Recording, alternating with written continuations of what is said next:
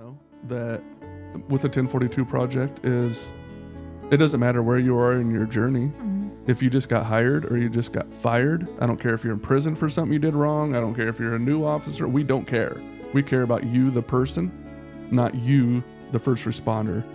Um, there's no guilt or shame here in the 1042 project. You'll find out as you hear about my story and as I go through my story, guilt and shame held me in the depths of hell for years, for about 10 years. Absolutely. And there is no guilt and shame here. We will not allow it. Hey everyone, this is Christina and Daniel Deffenbaugh with the 1042 Project, and welcome to the first episode of the Shared Voices podcast. We are so excited to have you here, and we are so excited to be here. Yes, it's uh, been a journey. We've been at this for two years, not the podcast, but the 1042 project's been Yeah. up for two years, and this is part of the part of the 1042 project that we had not got launched, and I'm excited to get it going. Yeah, yeah, I'm excited that we're here, and it it feels right. Yes, The timing is good. God is good. absolutely. 1042 project. What is that anyway? So 10 yes, 1042 Project is a faith-based 501c3 nonprofit organization and we serve to or we exist to serve first responders and their family members. We really want you to think of us as a confidential ally. We're on your side. We're here to support you. And um, we also, so we ca- accomplish that a couple of ways. Number one is through this way right here. Um, this is our digital content. Um, you can watch this podcast, you can listen to this podcast, um, whatever's more convenient for you. But we really lean in, lean into this um, this way of showing up because you can listen to this podcast or watch it wherever you are, whenever it works for you, and nobody has to know. And we really care about privacy and confidentiality. Absolutely, and that's why we're we're doing the podcast. That's why 1042 started, we want people to when they're struggling, um, or maybe they're a new officer and they just want to become equipped. We want Yeah. to provide them with a resource library of of podcast videos mm-hmm. um, that they can go to, and when they're struggling, maybe they get off a bad fire call, they're laying in their bunk, and they're you know they're really struggling. They can mm-hmm. pull out their phone and go to our website and listen to a podcast or watch a podcast and get a little bit of hope right then and there. Mm-hmm. And so, yeah, that's what we're doing. Yeah. Yeah. And the other way that we want to show up for your first responders and family members um, is through the community that we're building and um, the resources that we can connect you to. If you have a barrier in front of you that's keeping you from moving forward, whether that's um, financial, let us know and we'll work with you to remove that barrier to get you to the resource that you're ready to move forward with. For some people, it's a social barrier, um, which really is related to the stigma that's associated with first responders reaching out for help. Um, and that's something that's huge that we are fighting against. In all of our conversations with people that we're having, um, it sounds like the tide is turning, we're making progress, but we really would just love to have you just join our community and um, just partner with us in moving forward and fighting the stigma against first responders reaching out because um, that's just it's not something that that should exist really it shouldn't Right. be it shouldn't be there it's just not fair Right. Kind of like a 1042 Project is like we're the bridge, right? There's mm-hmm. the first responders that are out there, there's the resources that are out there for them. Mm-hmm. They're not finding each other, Yeah. right? That's the biggest problem we see besides the stigma. yeah they're not finding each other so that's what we want to do is is to connect those two we want to be that bridge in between the two yeah exactly to where there's clear communication and that's why we're starting this podcast so we can you know we can meet with all the different resources that are out there for our first responders mm-hmm. and we can talk to them figure out mm-hmm. what type of you know help they can provide what it looks like um, kind of remove some of the fear and the unknown that goes with some of the treatments that's out there. Mm-hmm. We just want to be that bridge. Simply Yeah. that's what 1042 project is. It's a bridge for the first responders and their resources. Yep, exactly. And another thing that we get to do with this podcast is highlight first responder stories, uh, just so you can understand how much you aren't alone. There truly is a community of people that understand what you're going through, uh, what you're dealing with, and really just want to partner with you in that uh, so you're not alone. Yeah. Yeah. Absolutely. Um, Yeah, go ahead. Sorry, I lost my train of thought already. No, you're good. You're good. Um, so the next thing that we want to share with you guys is what you can expect, what um, this is going to look like moving forward. So um, obviously, we're going to be um, putting out podcast episodes, and you can see that on our YouTube channel. You can go to our website, uh, check out our social media. Those are all good ways to um, get in touch with our digital content. Yeah, the podcast will be on all the major streaming streaming services. Yeah, yep. all of them. Um, you know, Apple, Stitcher, all the Google podcast, all the big ones. Mm-hmm. Um, we'll put them on all of those, and uh, yeah, our YouTube channel. Yeah. And then 1042 Project, uh, just as a whole, as an organization, uh, one of the things that we do is travel the country to different first responder conferences. Um, those are really great things to attend because there's typically a pretty good wealth of resources um, available at those at those convent. What am I trying to say? Conferences. Conferences, Excuse me. Yes. Um, there's resources there, so you get to talk to them while you're attending, which is a great opportunity, and really just hear directly from the resource. And we like to attend those as a resource, but also just attend to connect with other resources and first responders that are there. And we'd love to bring you with us. Um, Yes. That's something that we are excited that we get to do and bring first responders to these types of types of events and i know daniel when you first went to a conference that was life changing for you It was, yeah. And not only do we want you to come to the conference, we want you to bring your spouse Yeah. because this is a full family approach. And uh, hold, remi- ask me that question in, in a minute. But I also want to say that um, the uh, when we talk about re- removing some of the the barriers that are up, um, one of them is expense, and and that's one of the things that 1042 Project does. We're actively fundraising and filing for grants to help first responders when they reach out where if finances are a barrier um, we can help them as the money comes in obviously. It's not unlimited. Um, but we're actively fundraising. We're going to continue to fundraise so our first responders don't have that barrier. Um, so that being said when it comes to conferences if people can afford to that cannot afford to come to it we would like to when the you know if the funds are available pay for them to come and them and their spouse to join us and uh, yeah just wanted to mention that that yeah I know financial barriers can be a lot. You know, you're talking about traveling the country, going to conferences and stuff. Right. Yeah, Uh, absolutely. Um, so when you went to your first conference, do you just want to share a little bit about your takeaways and what you thought, um, and I guess how you felt while you were there? First of all, it was great. It was in Illinois. It was at the Illinois Peer Support, um, and it was fabulous. I got invited um, by a friend who runs another nonprofit called Heroes Comfort. He uh, invited me to go, and honestly, I had been out of law enforcement at that point for nine years or so. Anyway, so and, on, and when I left law enforcement, I didn't feel like I was in, I wasn't part of the I didn't feel like I was part of the law enforcement community anymore. I kind of felt like an outcast. Um, I was really kind of afraid to do anything that was law enforcement related. But when I got invited to that conference in Illinois, as soon as I walked in the door, I had never felt so welcome mm-hmm. and met so many like-minded people that I just felt at home. And I mean, the walls that I had put up prior to going to the conference had completely fell, literally within five or ten minutes. It was it was so cool. And then the whole conference it just got better and better and better.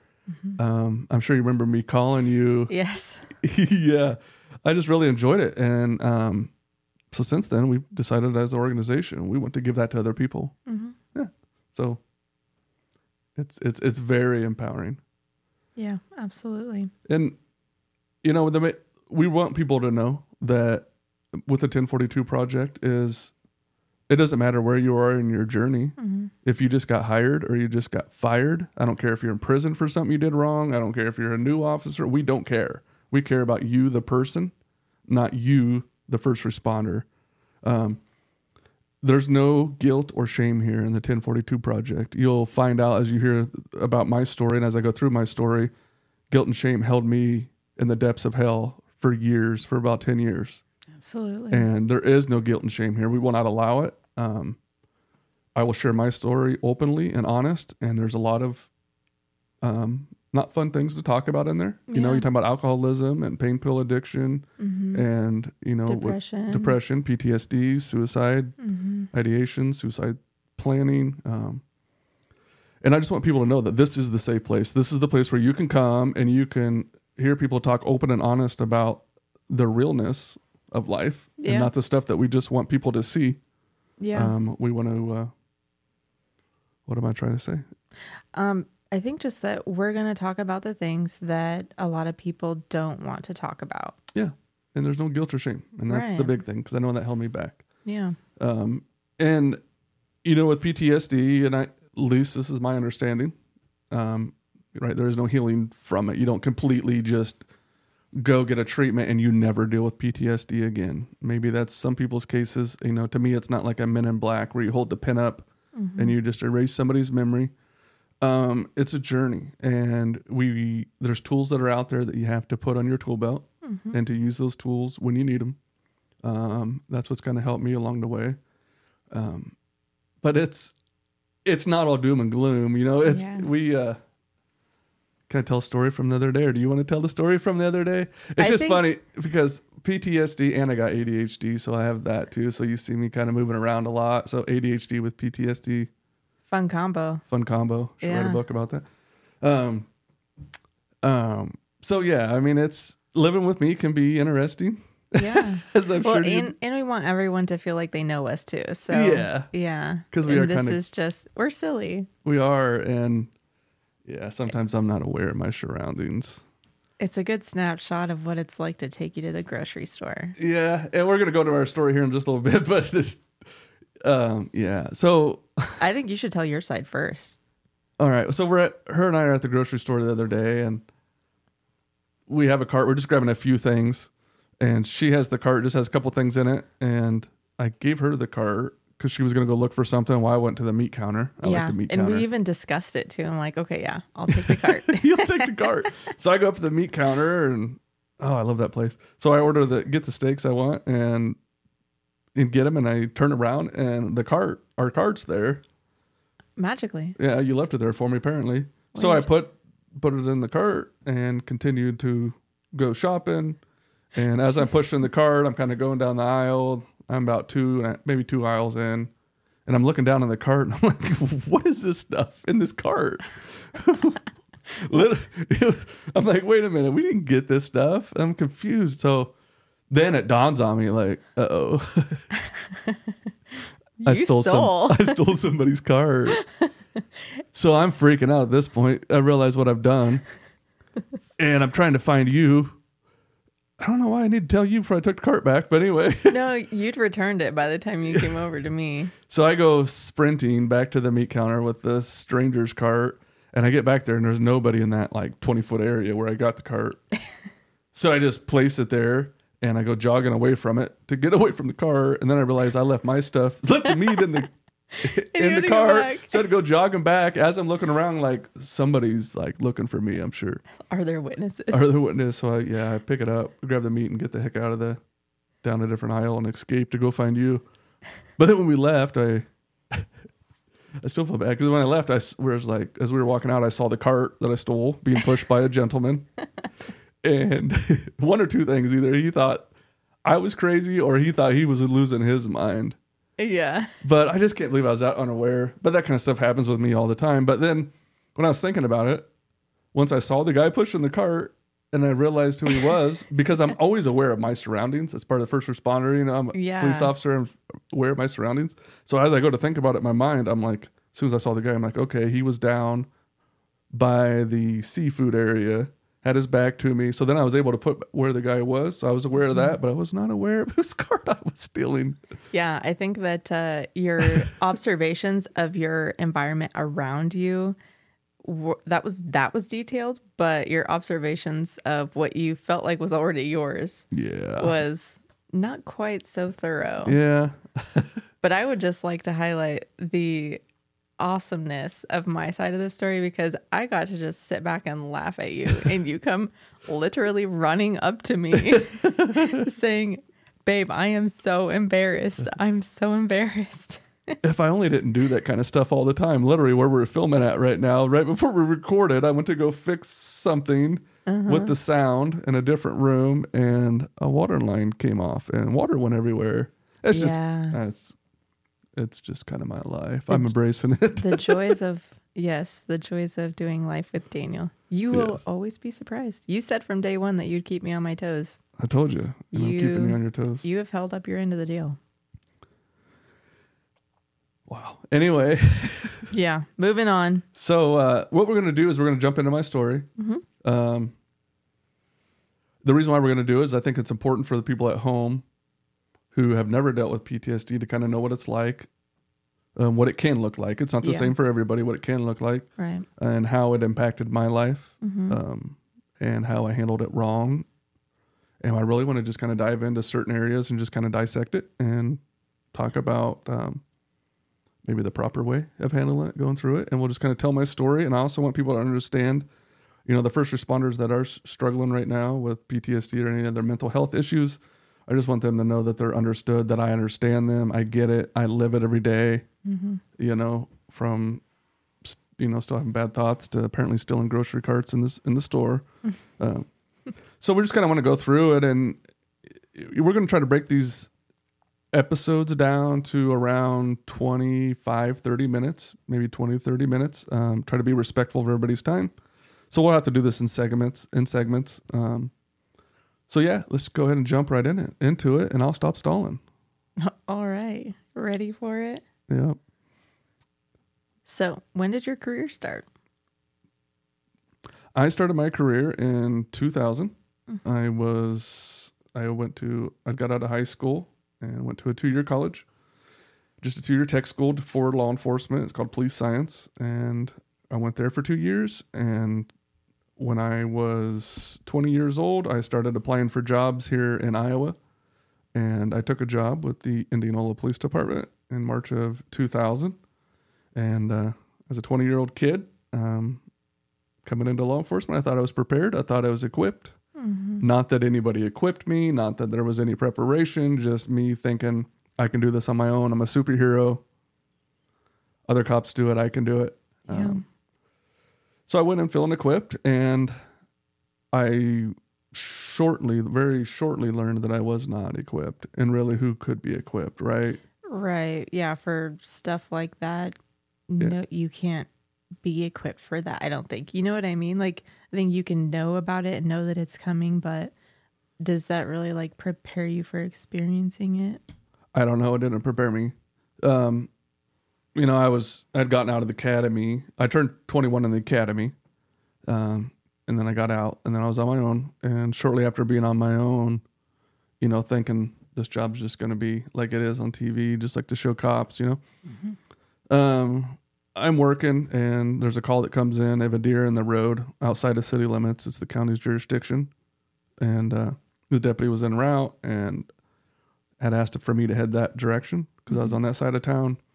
So I drove out there, and it's a dark, rainy night, and uh, just kind of a horror horror movie, really. Yeah. Um, so I'm driving down this road, and I'm trying to drive slow to try to find the deer, and I go around a curve, and then around another curve, and I goes, I come up over the hill. There's something in the road, but it's not a deer. Um, it was a a young man, um, roughly around my age or a little younger, who had been hit and killed in the middle of the road on a dark, rainy night. And I get out and look at the scene, and I re- quickly realize that I'm not equipped. I looked down at this body, and bodies aren't supposed to look like that. yeah. Um, honestly, I'm scared. I'm by myself looking at this Oh, yeah. deceased body, Absolutely. not knowing who did it, and if the if that vehicle's still around. Mm-hmm. Um, And also the shock of you thought it was a deer. You know what Yeah. I mean? Like th- that right there, it would be a shock. You know? right? Yeah, it, yeah. Because yeah, in my mind, I thought I was going to find a deer, and that wasn't the case. Um, so not to go too far into the call. Um, after that call, I was like vibrating inside, Mm-hmm. and I had like tunnel vision, and I just didn't feel feel myself. So here I am, 21 years old. I go and I finish my shift, and I remember for the first time in my life, um, going to buy alcohol to numb the pain that I was feeling inside. And when I got off my shift that day, that's the first thing I did. is I drove and I got a six pack for the full, sole purpose of numbing it. Um, eventually, that six pack would turn into bottle of vodka. Obviously, starts off little and turns into a lot. But that was the first time I can look back now with a healthy mind. You know, during when I was going through this, I didn't recognize it. I'm looking back now with a healthy mind, a renewed mind, and I can see things now how God sees me, not how the how I thought everybody else saw me or how I saw myself. Yeah. Um, sorry, I'm losing my train of thought. No, you're you're good, but um I do want to I guess reflect on on that a little bit because so really that's where the self-medicating started. You know, you experience this very traumatic event and had no idea how to care for yourself, how to process that, Yep. how to handle what you were feeling inside and in drinking is so socially accepted Oh yeah. So i mean unfortunately it's just so easy for Right. people to turn to that and it's so common Yeah, and I had seen, you know, throughout my life, alcohol used. To me, alcohol wasn't. I don't know. what I'm trying to say. It was very common. right it was normalized normalized. Yeah. So not like alcohol was new to me at the time. Don't get me wrong. It was just traumatic event. My brain immediately thinks, well, I know how to take care of this. Let's go get some booze, go home. Mm-hmm. And I didn't even talk to my family. I didn't even talk to my wife at the time about it. really No. you didn't mention it at all I don't think I did. Or if I did, it was I maybe mentioned it, but just act like it was no big deal and blew it off. why so do you know Um I didn't want to deal with it, I guess. yeah I knew I already knew what I was feeling inside and I felt like telling my spouse at the time. No offense to her, she would have asked more questions and more questions and Mm-hmm. and then we would have been talking about it and talking about it, which probably would have been the right thing to do. But in my mind that was way overwhelming. yeah way overwhelming. Like I was already emotionally like inside bawling, yeah right? So again, I did everything the wrong way. I Right. grabbed the booze, I went home. Yeah, so you're already, it sounds like you were already so overwhelmed and struggling with what you were experiencing inside that you were just trying to run away from it. Yep. I was and it and again, as you hear my story, this is all this is all my fault. I did this to myself. These were my choices. Not intentionally, though. So that's something to point out, too, though, is like it, at no point, well, in the beginning anyway, right, were you trying to self sabotage. You know, you were just trying to feel better. Right. You're just trying to make it through.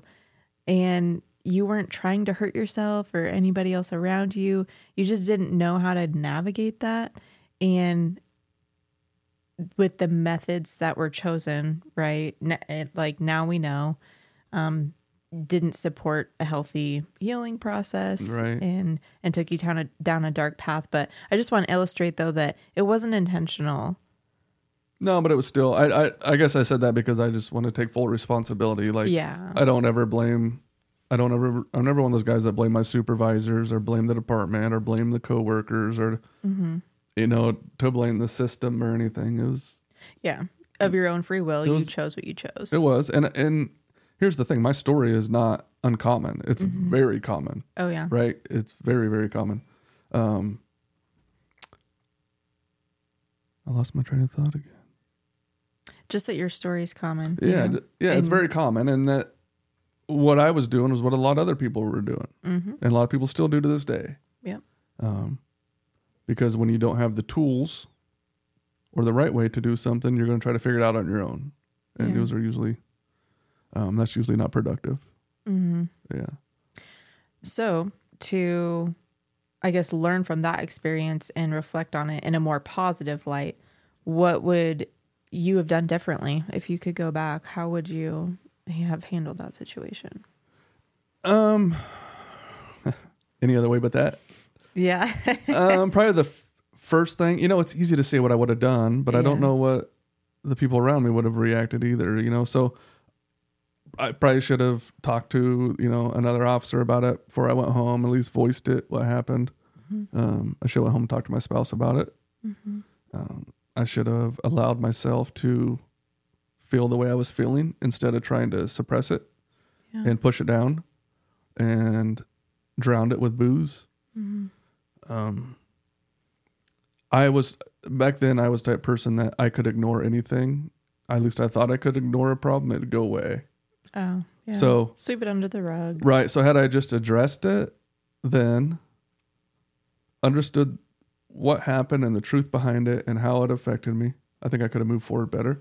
Yeah. Um, So it sounds like really just leaning into your support systems yeah, instead of trying to hold it inside and pretend like it didn't happen. yeah, and try to and to not hide it from everybody. What was the point of hiding it? Why was I hiding it? You know, it's Yeah. not like That's a good point. Why was I hiding it? Yeah, right away. Yeah, I, I don't know. I think it's a you know in law everybody thinks that first responders are superheroes and strong, and we don't have emotions and I think that people just, from the outside anyway, like I know my perspective before, you know, we were together and I really got to hear the inside of what it's like, you know, it just never really occurred to me, I guess, what first responders witness and go through. It was more so like, um, you know, you see a car accident, right? And I guess my response to that was more like, oh my gosh, I hope that the people in the car are okay. I never stopped to think, oh my gosh, I hope the first responders are okay after what they're seeing.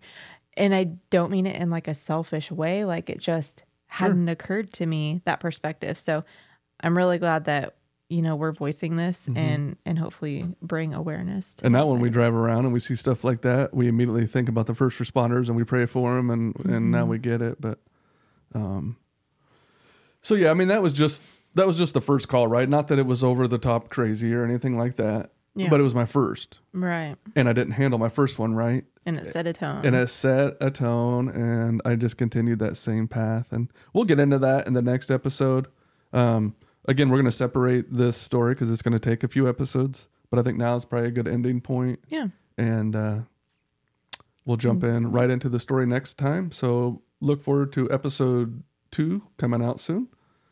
And go and close this out there beautiful. All right. Well thank you so much for spending time with us. We're so grateful and we'll catch you in the next episode. Thank you